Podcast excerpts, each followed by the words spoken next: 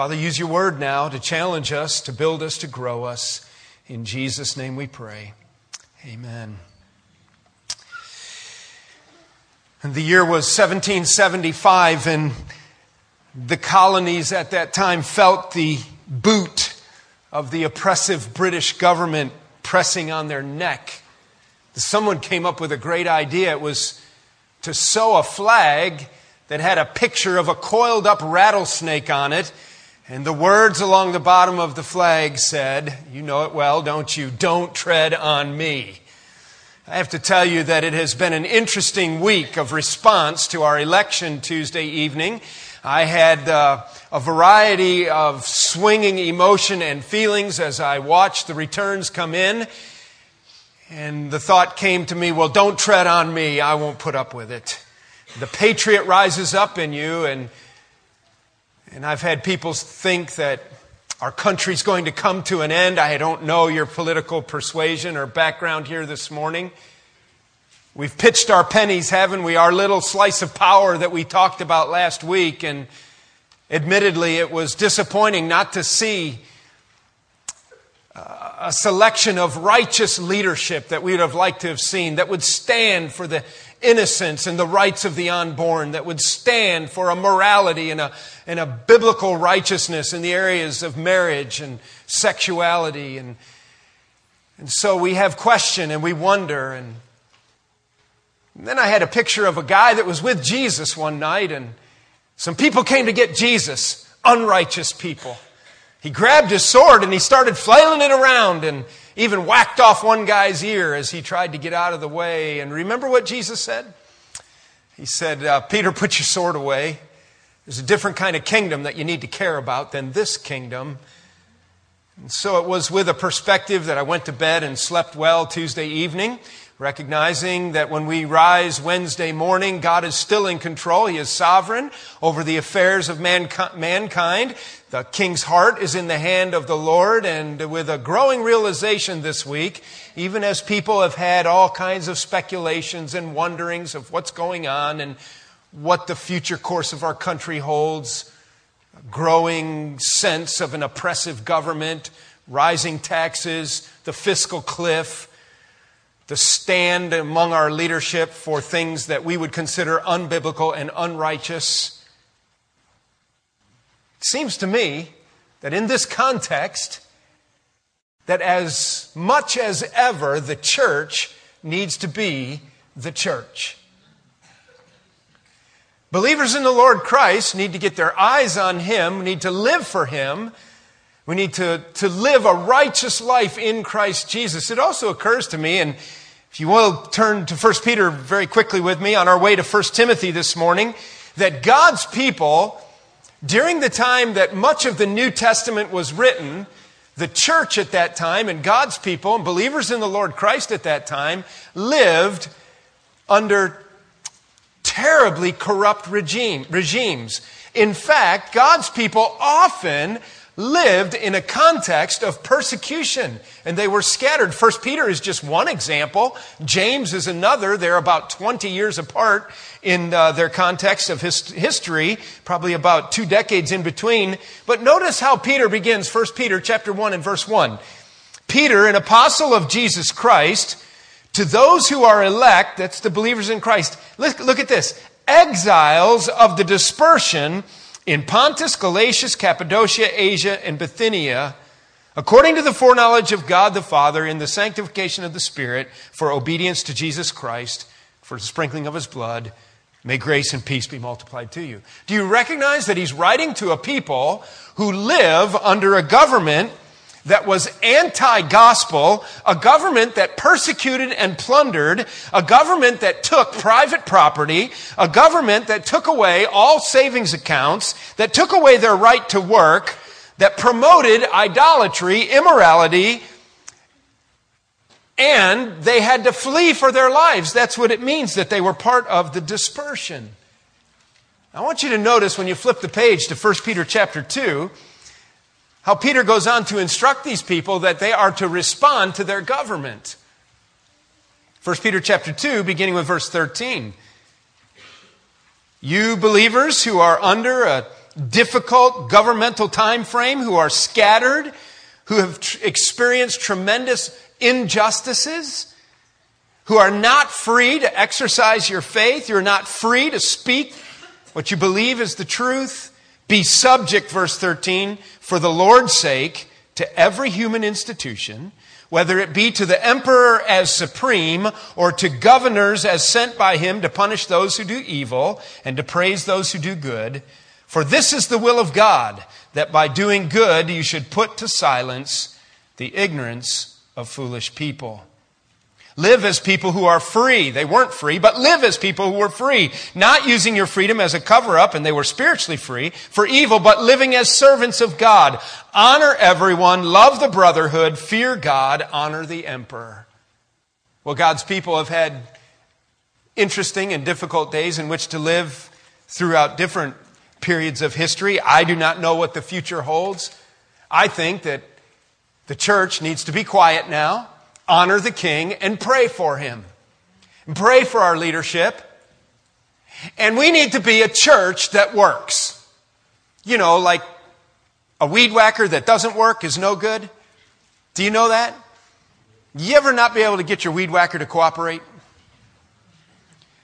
A weed whacker that doesn't work is just worthless. You can't even use it for a boat anchor. The thing probably wouldn't even sink. We don't need a church that doesn't work. We need a church that works. We need a church that is living out the New Testament. We need a church that is living out the claims of Christ. We need a church that is so full of the love of Christ that a watching world cannot help but wonder what going on with those people. I invite you to turn back to 1 Timothy 5 as we progress through this letter to young Timothy from the great apostle Paul, instructing him how to pastor this church at Ephesus, a church not without its problems. And remember, this is a pastoral epistle, so it is direct instruction to the pastor as to how he is to lead, and there's lessons for all of us to learn in that context. We're in 1 Peter chapter 5, and I just uh, come before you with a, as great of a conviction as ever that we need to be a church that knows our Bible, that's living out the scripture, and that is an effective church. We cannot count on a government to straighten us out. We should not wonder or marvel when unrighteous people select or agree with rulings that are unrighteous. You can't expect unrighteous people and immoral people to want to place righteous, moral people in positions of power or to make laws that would restrict their own immoralities and their own lust for more. But the church, in the middle of all that, can be very effective. And we're effective as we know our New Testament and as we live out our New Testament just in practical, everyday ways and we work. The church works. God designed the church to work. I don't mean be busy. I mean that it works and is effective and it is a tool in the master's hand and it is a living organism that is making a difference, that is shedding, shining the light of the gospel out and around our neighborhoods, our communities. And they know that God is at work among us. Not for the least reason that they see the love that we have for one another. And they see the obedience that springs out of, an, out of a love for Christ. And so the Apostle Paul gives some practical instruction to Timothy as to how his church can work effectively. He's going to divide it in two parts. I want to try to lop off the next 16 verses out of chapter 5. He's going to divide it into two parts, two practical ways that the church needs to work effectively. The church needs to be effective in its care for people, number one, in its care for people. And the church needs to work effectively in its care for widows. Practical, everyday stuff. As we relate to one another, as we minister to one another, as we meet the needs of the weak and the elderly in our congregation, God will use us to shed his light around our community. Apostle Paul says to Timothy, now remember, he's speaking specifically to a young pastor. And he's going to point out different categories of people in the church and how he should relate to them. There's good lessons for all of us, not just the pastor. In the first two verses is our first section. Practical ways that the church needs to work when it cares for people. Do not rebuke an older man, he says, 1 Timothy 5 1. Do not rebuke an older man, but encourage him as you would a father. Younger men as brothers, older women as mothers, younger women as sisters, in all purity. The Apostle Paul gives Timothy five reminders in his caretaking of the congregation and how to relate to the different age groups. It's interesting to me that the Apostle Paul, for one thing, did not designate a demographic as more important than others. It's been very popular in ministries and churches in the last quarter century to identify a certain distinct age group and to minister to them and forget everybody else. I want to tell you, the New Testament church doesn't look like one age group. The New Testament church is from babies to old people. It's all ages interacting, coming together, honoring one another, loving one another, and that's what a healthy church is supposed to look like. We're not supposed to all just be aging 30s and 40s or 20s and 30s or whatever you, target group you want to go for. We're to be the body of Christ at large. As young Pastor Timothy ministers, the Apostle Paul gives him five reminders. The first reminder is number one, honor age. Notice that his instruction is given in the area of spiritual confrontation. As a pastor, sometimes you have to confront people. As a pastor, sometimes you have to exhort. Brothers and sisters in Christ need to do this with one another. We're called in the New Testament to bear one another's burdens and to, and to deal with one another when we notice a brother who's erring or who's in sin. That is the context when he says, do not rebuke. Uh, some of you in your Bible, it might say, do not sharply rebuke. The New American Standard says that. Do not sharply rebuke an older man, but encourage him. The idea here is a, a word picture of the idea that is taken with a physical confrontation, the idea of the word that's translated rebuke, do not sharply rebuke, has the idea of a harshness or a violence, an attack.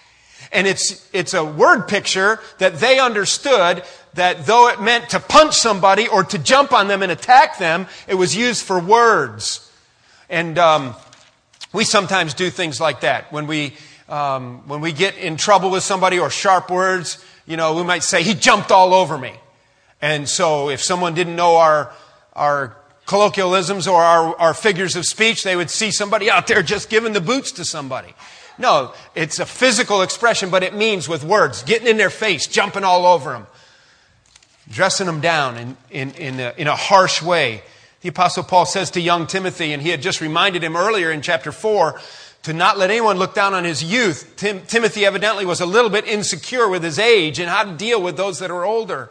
He says in relationships in the church, one of the things you want to do is you want to honor age and particularly if there's a spiritual confrontation or a rebuke that needs to take place, you need to do it in a way that encourages. The NIV uses the word exhort where ESV translated rebuke an older man. Do not rebuke him, but encourage him, ESV says. NIV says exhort him. The New American Standard says make an appeal to him. That word comes from a Greek word that some of you might know. It's the word paraclete. Paraclete. It's the idea to come alongside someone, put your arm around them and encourage them and go with them. It's one of the names used for the Holy Spirit in the New Testament. He's, the Holy Spirit is our paraclete. It's a Greek word, means the Holy Spirit comes alongside, puts his arm around us, gathers us in, and he helps walk us through the trouble. He's our paraclete. It's a very comforting, comforting ministry of the Holy Spirit. That's the kind of exhortation that Paul is telling Timothy. When you honor age, you don't go jump in their face. You don't go after them as a younger man. You honor them in the same way that you would your father. And you, number two, you use gentle words. Use gentle words. You, you encourage him as you would a father. I'm reminded of Galatians chapter 6 where it talks about believers confronting believers who are in sin. And it says, if you do that, do it, you know what the next word is? Do it gently. Do it gently. Go with the, such a manner that you can draw them back in and help correct them. Five reminders for the pastor and for all people in the care of the people of the church. When it comes to the older man, honor age, honor his age, treat him like you would your father with some respect. Use gentle words, encourage him in such a way that it's as though you're alongside of him with your arm around him. He goes on to remind him to love his young men, love the men. Younger men, rebuke them, encourage them as brothers. What a valuable thing to have brothers in Christ. Do you know that feeling? Brothers and sisters in Christ. To walk into the church and to know that there's a group of people there that you have a peer relationship with in Christ. You can count on them. You can, you can count on one another to, to assist, to encourage, to strengthen. The Apostle Paul says to young Pastor Timothy, don't go lording it over them. Don't, don't act like somehow you have an, a, a spiritual superiority to them. Treat these young men as your brother. Show respect to them. Encourage them in that way. Have a friendship with them. Honor age. Use gentle words. Love your men. He goes on to talk about older women. Respect older women. Now I want all the older women in the congregation to raise your hand. All right because I'm not going to identify you. All right? Um, he's going to use the number age 60 later in the passage when dealing with widows, who are the older women. I was thinking about young Timothy in Ephesus, alone, having a little bit of stress, uh, trying to figure out how to lead this congregation. Don't you imagine that one of the great groups in that church that ministered to a single, young, insecure pastor were the older women. I'll bet they fixed him cookies and worried about his socks and things like that. Apostle Paul wants Timothy to be careful how he thinks about these older women. Respect them. Have honor. They're not old biddies. They're not old battle axes. That's so inappropriate. You're to respect these women. He then goes on not only to respect older women, but number five, then, to be proper and pure with the younger women. Be proper and pure.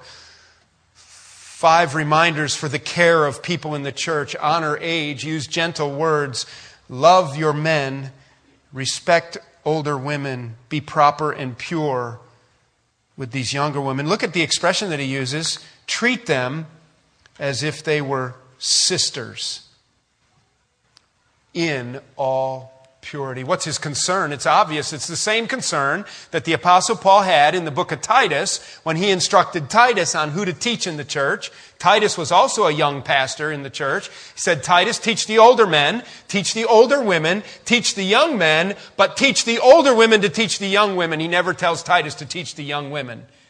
Duh. Pretty obvious reasons. Single young pastor, be really careful Easy way to bring disgrace upon the gospel, disgrace upon the church. I like to read Proverbs regularly. I've encouraged you often here to read the Proverbs of the day. What I mean by that is that Proverbs has 31 chapters. Most months have 30 or 31 days. And whatever day of the month it is, just read that proverb. Don't panic if you miss a day, whatever day it is. Today's the 11th day of November. Read Proverbs chapter 11 to get your little juice of wisdom that day. I'd like to take just a minute and on this idea of appropriate relationships and caring for people, the idea of how men and women, particularly younger men and younger women are to interact appropriately in all purity as a brother and a sister. To get just a little bit of advice from a guy who had a lot of experience with women, some of them very bad, Solomon, Take just a minute and turn to Proverbs chapter 6 with me, would you please? It'll only take us a minute, and I think you'll find this helpful. Just some simple, practical counsel from your pastor, from the Word of God to all of us. Some warning signs, warning signs that you might be crossing the line and not treating your sister in Christ like the biological sister that you are called to treat her like, with that kind of respect and that kind of deference in all purity. Proverbs chapter 6, he gives us a clue in verse 25. Look at this. Do not desire her beauty in your heart, and do not let her capture you with her eyelashes, ESV says. Number one, flirty eyes. Flirty eyes. You don't flirt with your eyes with your sister. And you don't do it with your sister in Christ either. Number two, seductive words. Look at chapter 5 and verse 3. Look at chapter 5 and verse 3. For the lips of a forbidden woman drip honey, and her speech is smoother than oil. I think um, both genders are vulnerable to seductive words. Notice that it goes on, the sentence doesn't end there. In verse 4, it says, But in the end, she is bitter as wormwood. Flirty eyes, seductive words. Back to the same verse we just started with, 625. For 625a, lustful thoughts. Lustful thoughts. Do not desire her beauty in your heart. What are you playing with in your imagination? It must not be a sister in Christ or any other woman for that matter. Flirty eyes, seductive words, lustful thoughts. And then finally, number four, the fourth warning sign or line that is easily crossed is sensual touch, inappropriate touch, sensual touch. Look at 520.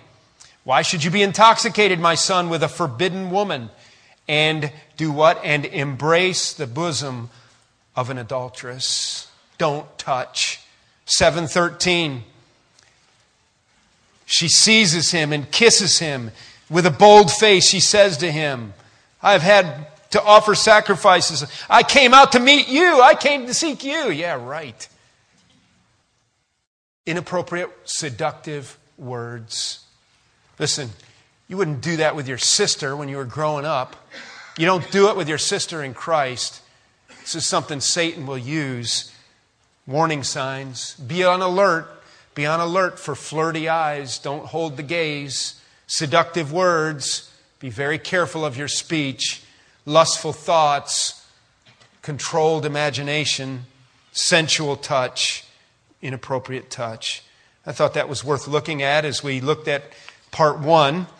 Care for the people, a way that the church can work well is to care for people properly. Let's quickly move on for the care for widows. The care for widows.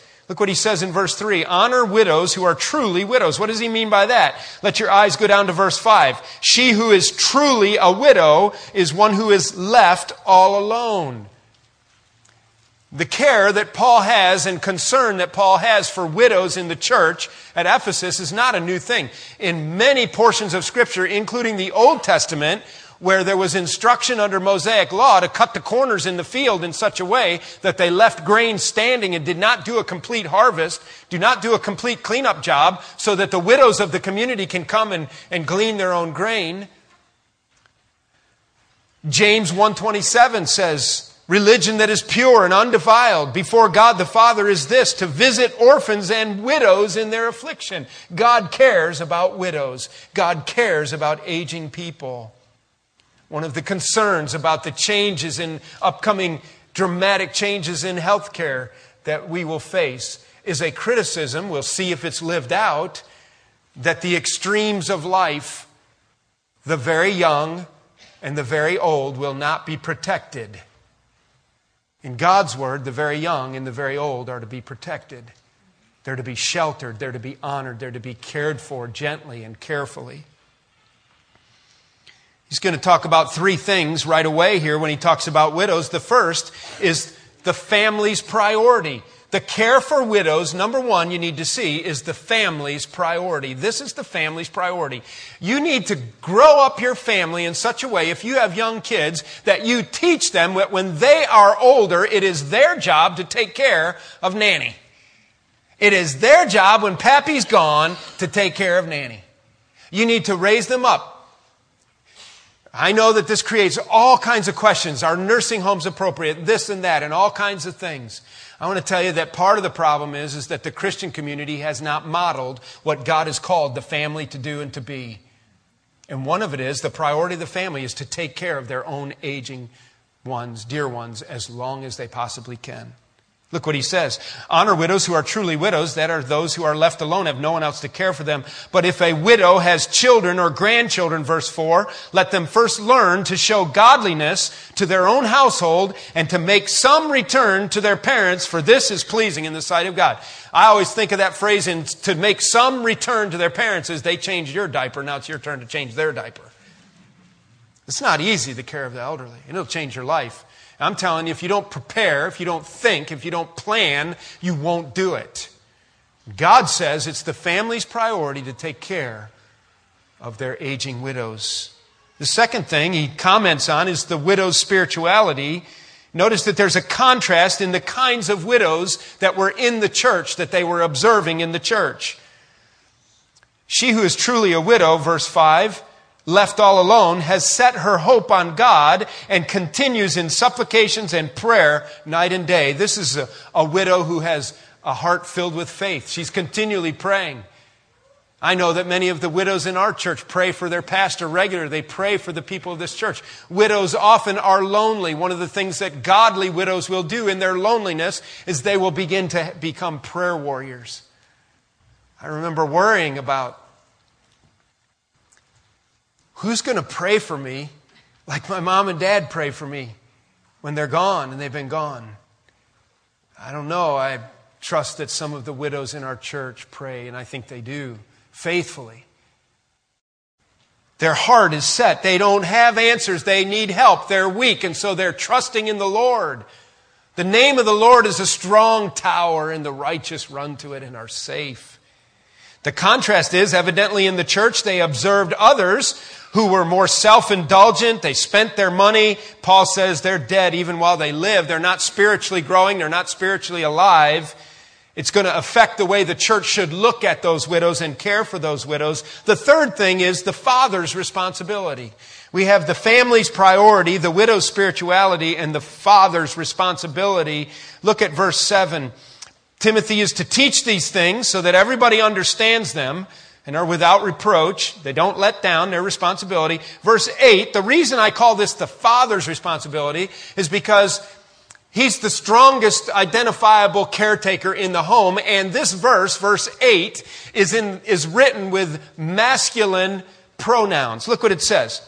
But if anyone does not provide for his relatives, and especially for members of his household, he has denied the faith and is worse than an unbeliever. One of the things that should be observable and pal- palpable in the local church is strong men watching over their homes. That where there are men in the home, they take seriously their responsibility to provide for their families. It's irresponsible to be a man in your home and let the roof leak and let your family be cold. Get the heat on. Figure out a way to solve problems. It's irresponsible for you not to feed your family. That'll get you out of bed in the morning and get you off to work. I gotta feed my family. I have to provide for my family. Work hard. You're the man. It's your job to provide. How about spiritually? Are you providing spiritually for your family? Are you praying for your family? That's part of the protection. That's part of God's calling. The father's responsibility is to love his family, to model for them their spiritual well-being, their physical well-being. It's why somebody can't come up your driveway, bust in your front door, and you be passive in the protection of your family. You are called right here by God to secure your home. You are the strong man. You are called to that. And, and couched in that is the care of aging parents.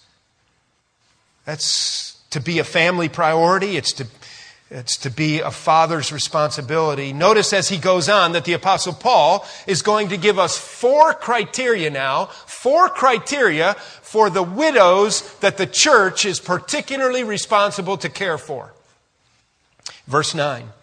Well, let me comment on the last phrase of verse 8. He says, if you don't take care of your family and provide for your family, and you neglect your family, you're worse than an unbeliever. What does that mean? I think what it means is the idea that we have the Word of God, we have instruction that teaches us to love one another deeply, that teaches us that we're to love our wives like Christ loved the church, that teaches us that we're to protect our children. We have biblical principles over and over again that teach us how to live like this. And some pagan out there hasn't been under the teaching of the Word, and he does a better job of protecting his family than some Christian guy who's, who's slacking off. And he said, You're worse than the unbeliever out there, and you've been taught. You know better. You're without excuse. Don't be like those unbelievers. Let a widow be enrolled if she is not less than 60 years of age, having been the wife of one husband. Now, what are we talking about? Evidently, in the church, they kept a record. We have one here. Our deacons have worked on it. They continually uh, oversee it, and are, we are trying to develop a better strategy, an organized strategy for the care of widows that would have needs in our church. And so there is a list of the names of people. We're talking to them and making phone calls to them and trying to touch base and observe them so that we know who are the widows in this church that really need care. Now, I want to say something. I think that the church needs to care for all needy people. Just because somebody doesn't meet the criteria, well, we'll let them freeze to death out in a snowbank. No, we don't do that. But it appears that with the responsibility of the church, they were particularly called to take care of these that were identified as these widows indeed. And there was a roll. Four criteria to put her on that list. She let her be enrolled or noted if she is not less than 60 years of age. Criteria number one is her age. Her age. She's to be at least 60 years old. The aging group. The second criteria is her marriage. What was her marriage like? Having been the wife of one husband, was she a woman of fidelity? Was she, is she known as somebody who had a sound marriage? Again, I don't think it means that we would not take care of somebody who had less than a stellar testimony who was part of our church. But the apostle Paul is particularly concerned about these dear saints whose husbands have gone before them and they're without anyone to care for them. And he says, if they're old enough and if they had a good marriage, and then he said, watch their testimony. If they were the kind of person, number three, with a testimony, having a reputation, verse 10, for good works, she, was, she has brought up her children has shown hospitality, has, I, I take it, brought up the children in Christ and in the church, has, has taken care of her family. She's shown hospitality. She has washed the feet of the saints. She has ministered to people. I think about my mother in her role as a pastor's wife of different small churches, and on numerous occasions, I doubt I can count them on both hands through the years, of the horrific situations where she took care of dying widows who had no family. And their homes were coming down around them. And how she served them effectively. Did this woman in her life minister? Let's make sure we don't let her down. He said, she cared for the saints, for the afflicted. Has she devoted herself to every good work? What's her testimony like? So her age, she has to be over 60. Her marriage, was it a marriage of fidelity? Did she have a, a good marriage? Was she a godly person? Was she serving in the church? What's her testimony like? And the fourth criteria, I'm not really sure what to do with it, but it's what the Apostle Paul says is uh, what's her marriage ability? Can she remarry? I, I really don't know. What are you going to do? Like have a small group class for widows on how to get remarried? You know? It could be the longing of many of our widows to be remarried. What do you do with that? Statistically, the man goes first. Statistically, eight out of every ten women will bury their husband. Eight out of every ten will bury their husband. I heard a guy say, and I've repeated it this weekend ministering with Don's children. One of the last things, the last lesson a father teaches his children is how to go to heaven. It's almost always the father who's going to go first. Well, what do you do with this marriageability thing? Well, here's what the Apostle Paul says. Now look at his words.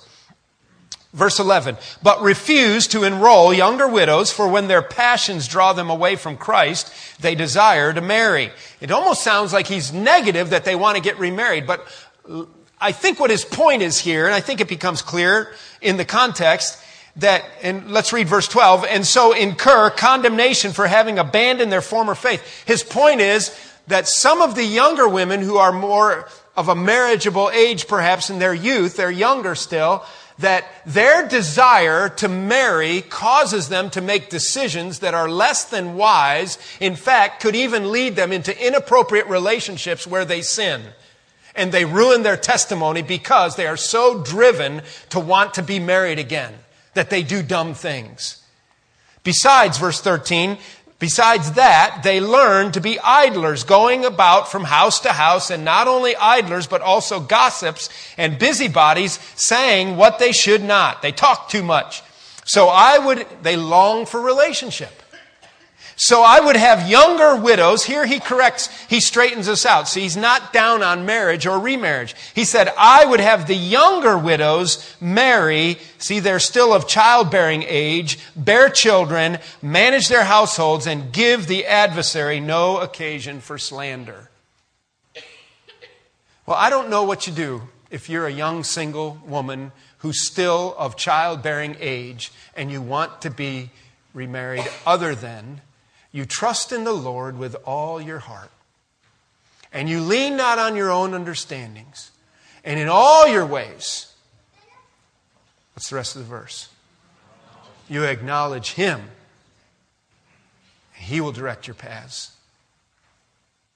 Psalm 37 is a good psalm where he says, Delight yourself in the Lord, and then what? He will give you the desires of your heart. I don't think it's magic. I don't think it's a little magic wand that you wave around. He's like, I can do that. You know, I'm going to get me a man. I delight in the Lord. we laugh, but if you long for a husband, it's not a laughing matter, is it? It's difficult. And all of you ladies in here, you never know when you're going to be in that situation. And some of you men. So we need to be wise, don't we? And we need to be godly in our approach, and we need to wrap up this message. Let's quickly read the rest of the text. So I would have the younger widows marry, verse 13, bear children, manage households. For some, verse 15, have already strayed after Satan. They've made bad decisions. Satan has caught them in the lust of their own flesh. So, Paul says in verse 16, if any believing woman has relatives who are widows, let her care for them. This is a call for widows who are not eligible for the roll in the church. They're not over 60, but they're a widow. They need other women in their lives. That's what he's saying.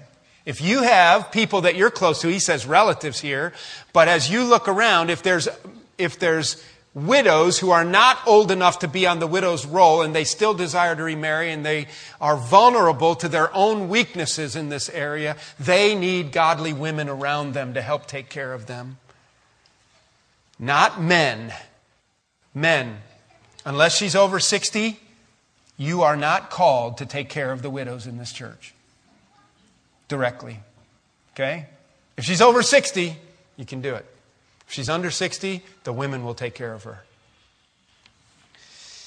If any believing woman has relatives who are widows, let her care for them. Let the church not be burdened so that it may care for those who are truly widows. Listen, we need a church that works. We don't need an old weed whacker that doesn't start. We don't need a frustrating church. We don't need a church that doesn't work well. And Paul's giving specific instruction. When you care for people, here's how you care for old men, young men, old women, young women, widows. I can't help but believe that a watching world has to recognize that there's something about those people. I don't get them. The preacher preaches way too long, but they are really good people. Something about them as the church works the way it's supposed to work, right? Let's pray. Father, we thank you for this instruction that we've uh, glanced at and how the Apostle Paul made sure that Pastor Timothy made sure that the church took care of their widows. Father, would you bless our dear widows at Fellowship Bible Church? You know their lonely hours, you know their fears and their anxieties. You know the burdens that they bear and don't know where to turn. Would you help us, particularly our deacons? Would you show us how to do our part, biblically speaking, to care for these precious ladies? For others who are marriageable, Lord, according to this teaching, would you provide husbands? Would you take care of them and help people to resist temptation, help them not to spoil their testimony with words or with behaviors that are inappropriate. You know the longings of the hearts that are in need today. Would you please meet those needs according to your riches and glory? Thank you for our great salvation in Christ. Thank you for your, your good hand upon us. Help us, Lord, to, to not be grumblers, but to be positive, uplifting, believers in the Lord Christ, recognizing that you will take good care of all of us. In Jesus' name we pray. Amen.